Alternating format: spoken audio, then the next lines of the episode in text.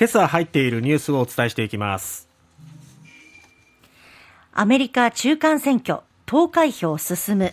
下院は野党がリードし、上院は接戦。ロシア軍ウクライナ南部の要衝ヘルソンから撤退へ。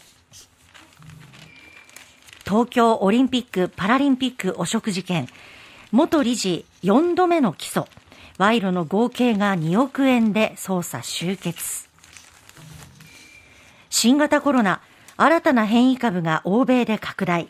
今後の感染状況は第7波超えという予想に。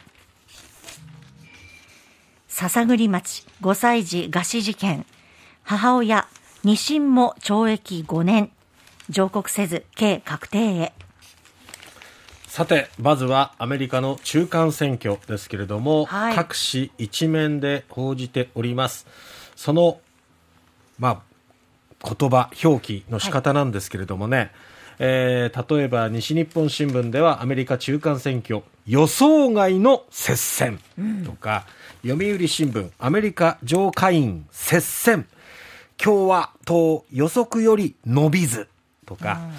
そしてこちらは日経新聞は下院共和党優勢、上院は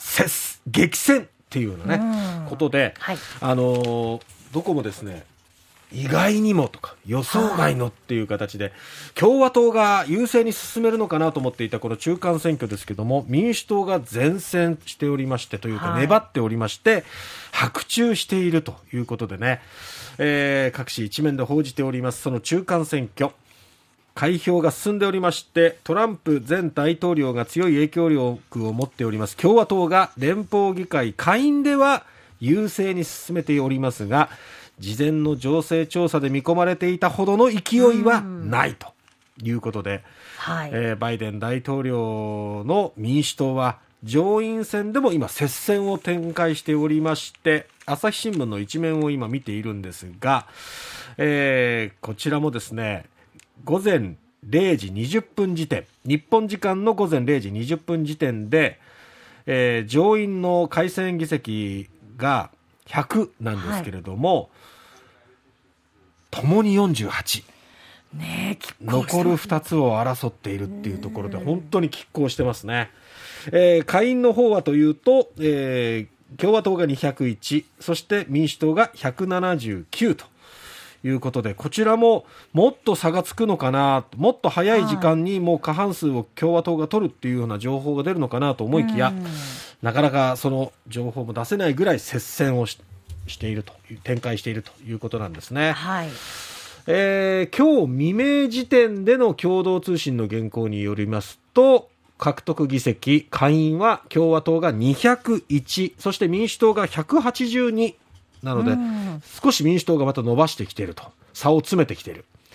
そうですね。そして上院の方も激しい攻防ですが、共和党が49、民主党が48、はい、あと1つの議席をどっちが取るかっていうところで並ぶのか、あと3つか、3つの議席を、共和党が取るのか民主党が取るのかっていうところ、本当に大接戦です。また情報がね、入り次第お伝えしていきたいと思います。そうですね。ウクライナ情勢ですが、ロシアのショイグ国防相は、ロシアが併合を宣言したウクライナ南部ヘルソン州のドニエプル川西側の方の地域からロシア軍の部隊を撤退させる方針を明らかにしました。はい、この西側の地域、ドニエプル川の西側にはこのヘルソン州の州都、つまり州の首都ですね、はい、ヘルソンも含まれているということで、ウクライナが攻勢をかけているんですね。ロシアとしては事実上の、自分たちの領土と宣言した一方的な、宣言ではありましたけども、その土地の中心地を離れるということで苦しい状況を表していますよね。これによってロシアは9月末のプーチン大統領の併合宣言から1ヶ月余りでヘルソン州の4分の1に当たる支配領域を失うことになるということです。さて続いては東京オリンピックパラリンピックをめぐる汚職事件ですね。東京地検特捜部は昨日、大会組織委員会元理事の高橋治之容疑者について、大手広告会社 ADK ホールディングス側と大会マスコットのぬいぐるみを販売したサン・アロー側から合計およそ5400万円の賄賂を受領したとする受託収賄罪で東京地裁に追起訴しました。みなし公務員の理事だった高橋容疑者の起訴はこれで4度目ということになります。そして収賄に関しては5つのルートで合計およそ1億9800万円に上り、捜査は事実上終結したということですね。ですからまあほぼ2億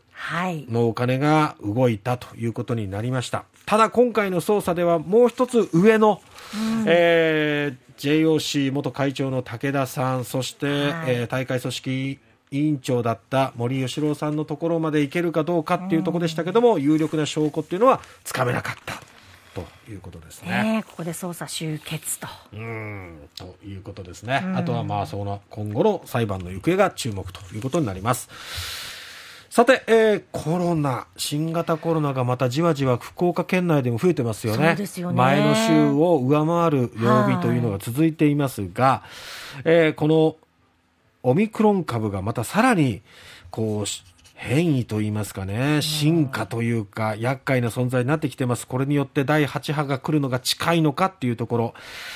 オミクロン株の派生型である BQ1 系統と XBB が広がる可能性があるというふうに世界保健機関や専門家は今注視しているということなんですね。で、アメリカ疾病対策センターが BA5 は8月20日までの1週間では感染者のうち 86.4% を占めていたのが、11月5日までの1週間では 39.2% と半数以下になった。ただその代わりに BQ1 系統が徐々に増えて 35.3% に達したということで徐々に増えているということで、まあ、日本でも少しずつそのあたりが感染者が出てきているということなので、ちょっと注意が必要だなと、人の動きが活発になってきたからですね。そうですね。はい。